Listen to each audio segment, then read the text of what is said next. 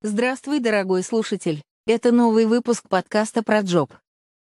Напоминаю, этих придурков, которые заставили меня говорить этот текст, зовут Адмет и Богдан. Мы начинаем.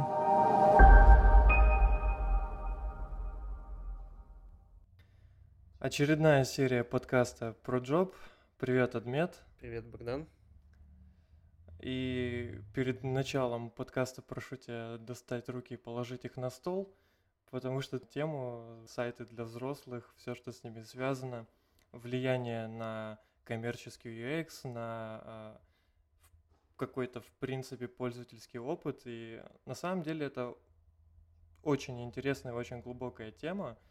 И я даже не знаю, давай попробуем обсудить, что из этого получится, потому что принципе, есть что обсудить, и многие не сталкивались, многие сталкивались, но не задумывались. Э, большая часть людей будет э, закрывать уши, обходить стороной, но это есть, это вокруг, это повсюду. Просто не все знают, где это искать, но и даже тех, кто не знает, где искать, это иногда догоняет.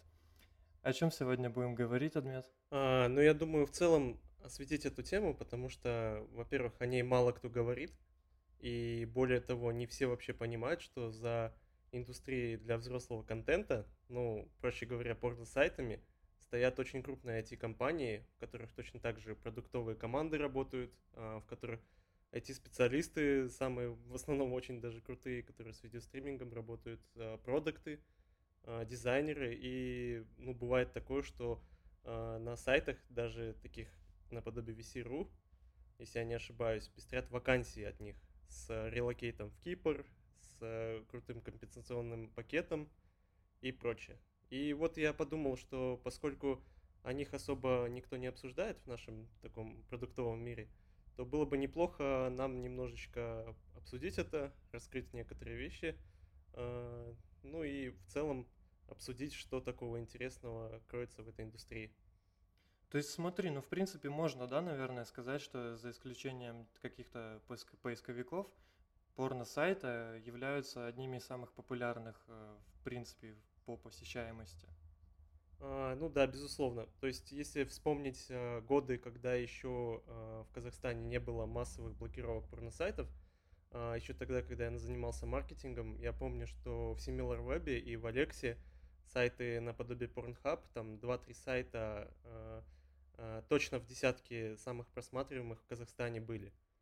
И вот примерно с 2014 года, когда началась массовая блокировка порносайтов, э, да, с 2014 по 2018 год э, были заблокированы почти все популярные ресурсы. И что удивительно, в этот же период сильно вырос поисковый запрос VPN скачать, судя по Google Trends. И, соответственно, мне кажется, чиновники не просто запретили доступ э, к этим сайтам, но и научили население Казахстана э, искать э, и понимать, что такое VPN, устанавливать его и пользоваться им.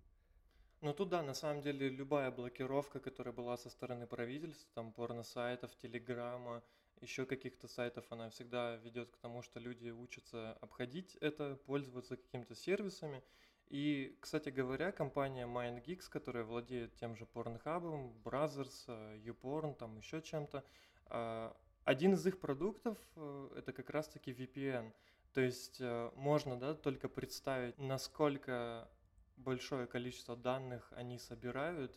И представляешь, да, когда был вот этот бум VPN, люди ведь чаще всего не задумываются о том, кому они отдают свои данные даже каким-то крупным компаниям а, люди отдают данные без зазрения совести, не читают пользовательские соглашения.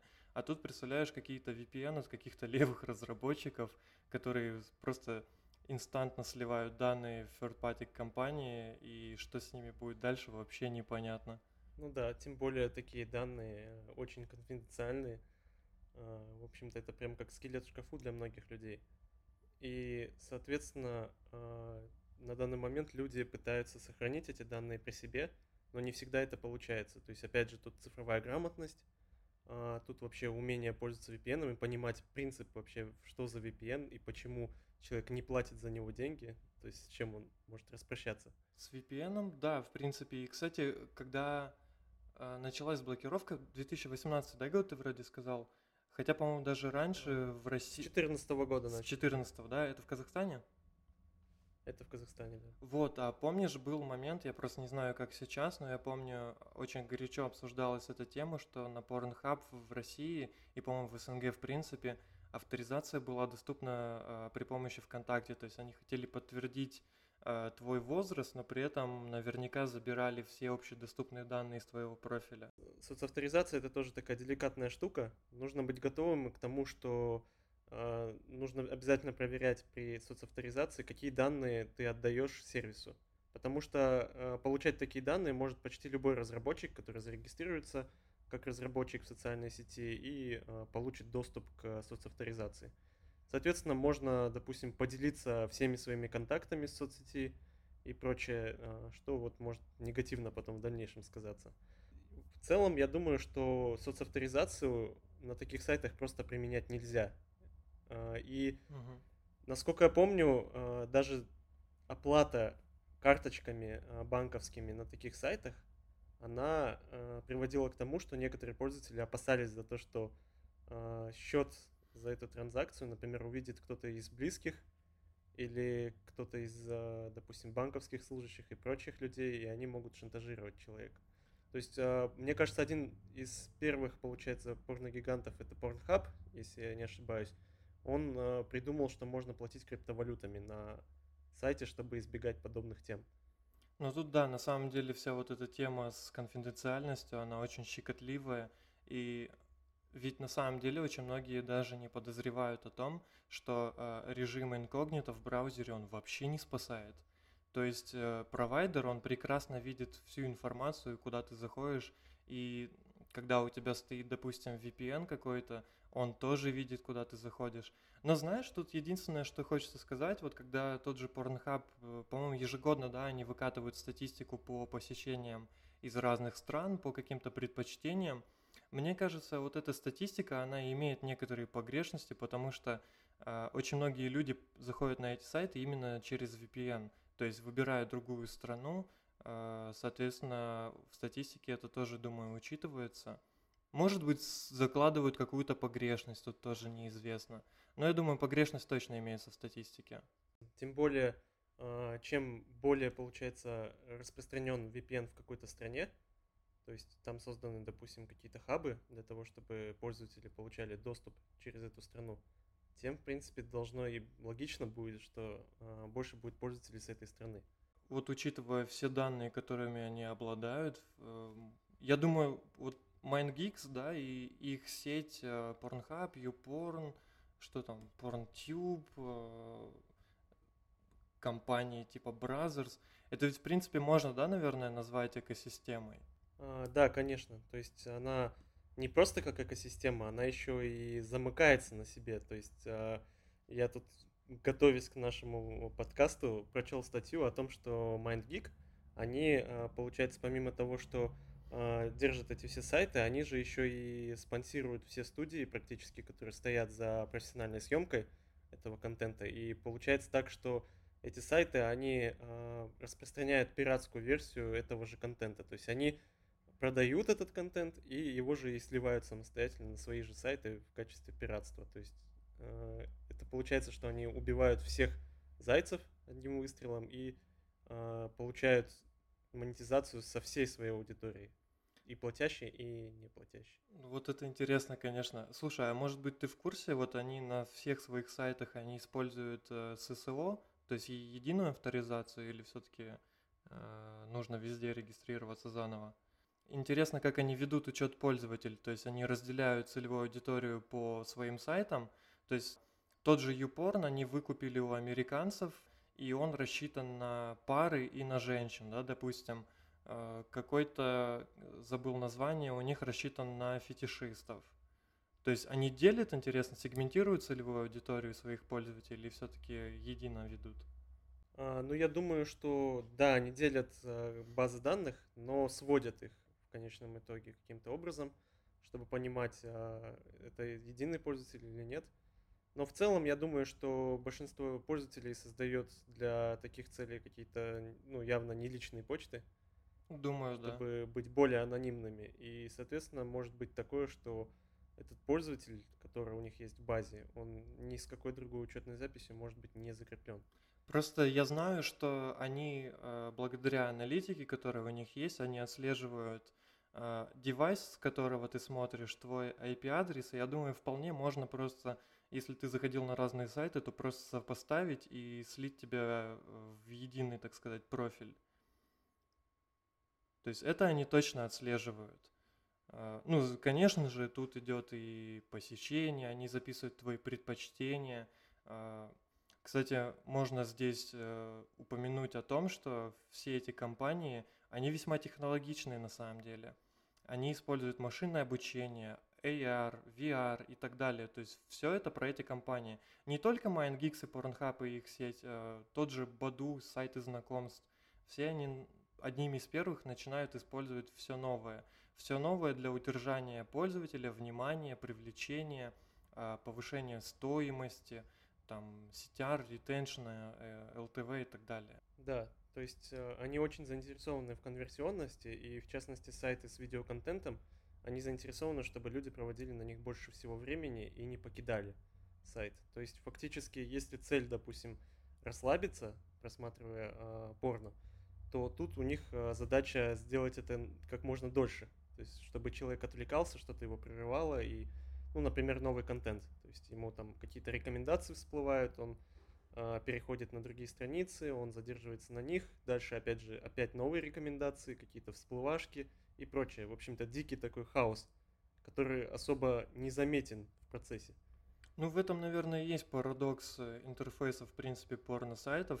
То есть с точки зрения э, обычных сайтов, я не знаю, ну да, даже того же Ютуба, да, а, они, в принципе, похожи между собой. То есть даже сам Pornhub считает своим конкурентом YouTube. И они похожи в том плане, что это тоже видеохостинг, та же самая плитка, те же самые, допустим, рекомендации, плейлисты и так далее. Но в а, то есть получается, что все это на, намеренно тебя отвлекает, и они не улучшают интерфейс не потому, что они не могут, у них над дизайном трудится там порядка 8 человек, и это, по-моему, по данным где-то на 2017-2018 год. То есть вполне вероятно, что сейчас у них э, команда разрослась и увеличилась. Ну, естественно, больше людей у них занимаются контентом, модерированием. А, насколько я помню, видеоплеером у них там всего лишь два человека занимается. Но, опять же, возвращаясь к интерфейсу, он а, по меркам нормального интерфейса, которым принято, я не знаю, хвалиться, да, он ужасен. И сколько раз, допустим, на том же Behance, просто вбейте на Behance Pornhub, и вы найдете кейсы людей, которые захотели переделать его, и чаще всего в комментариях э, мнение будет разделяться, то есть э, кто-то за, кто-то против, но в целом, если у Pornhub э, такая мощнейшая аналитика, столько данных пользователей, и все это время они не улучшают интерфейс с привычной точки зрения, этому есть простое объяснение. Этот интерфейс работает, он выполняет свою функцию. Соответственно, плохим его назвать уже не получится. Другое дело, что, допустим, дизайнером он может быть эстетически неприятен. Но тут в целом как бы э, это достаточно субъективное мнение. Если он выполняет свою задачу, он работает. Тут как бы все просто. И нельзя забывать о том, что он работает в связке да, с, с ребятами, которые занимаются контентом, с теми, кто занимается машинным обучением. Туда же идет как бы а, UX-райтинг. А, все мы знаем, что они на основе машинного обучения и нейронок они переводят а, название прям максимально кринжово, все вот эти большие дойки смотреть бесплатно, да, и все, что привыкли в стереотипах мы слышать. То есть всем этим занимается нейронка, машинное обучение, люди, которые за этим следят. И в общем и целом интерфейс э, работает и выполняет свою функцию. Вы туда заходите, и вы там проводите, ну, явно не 5, не 10 минут.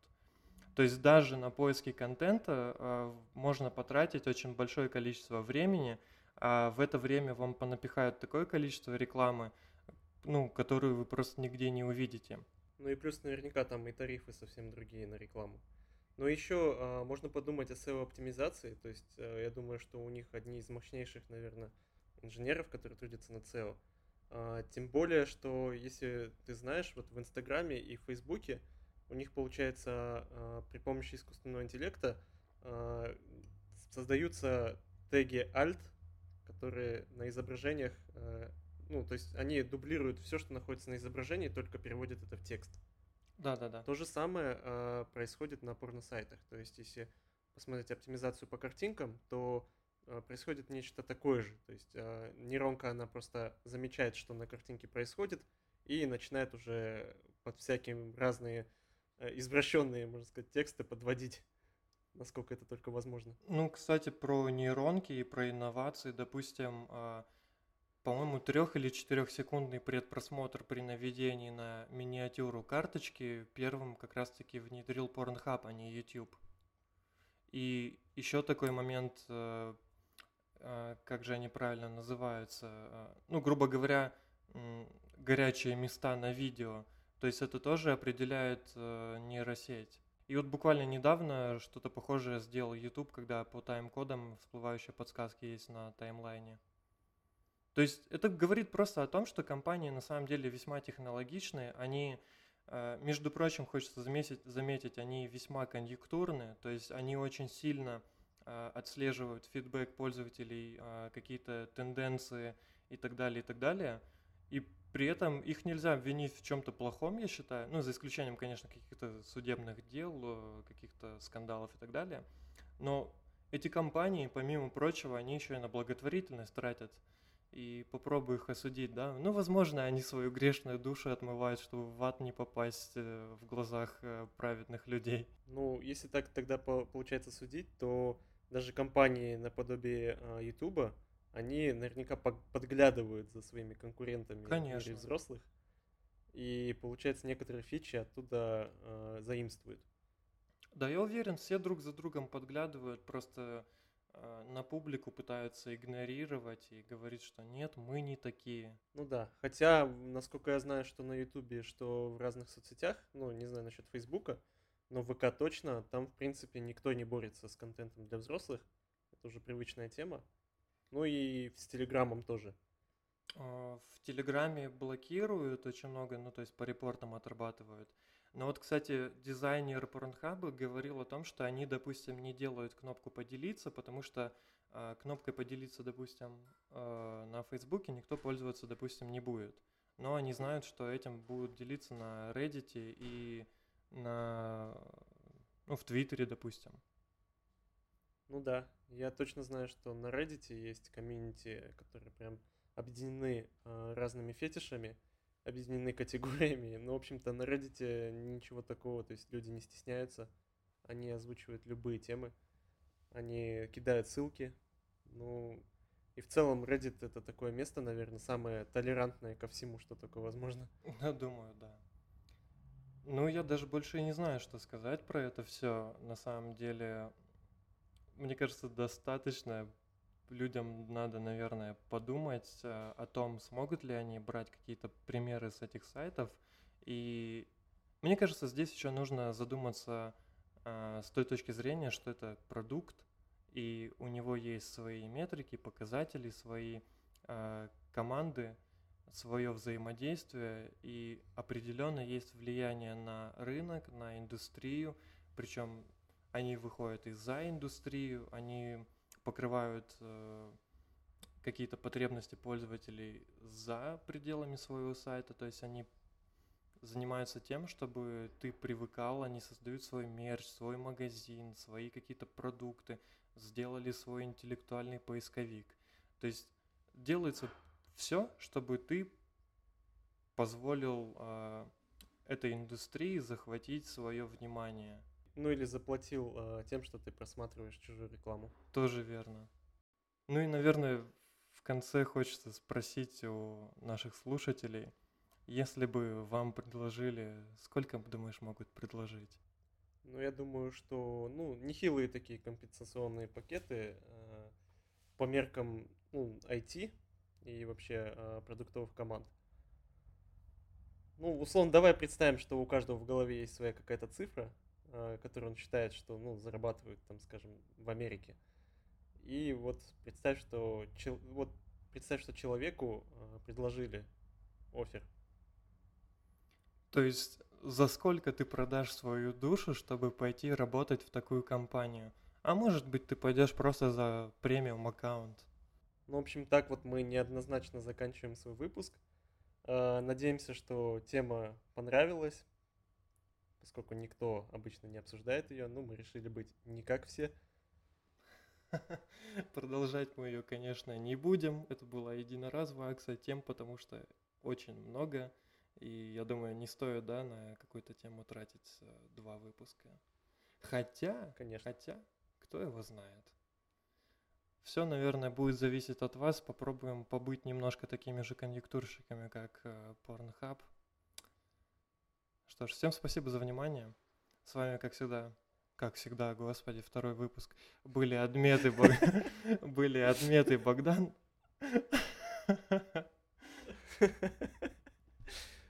Я думаю, этот момент не нужно вырезать. Ну, мне кажется, я уже привык, поэтому думаю, а, люди тоже скоро привыкнут. Всем спасибо за внимание, всем пока.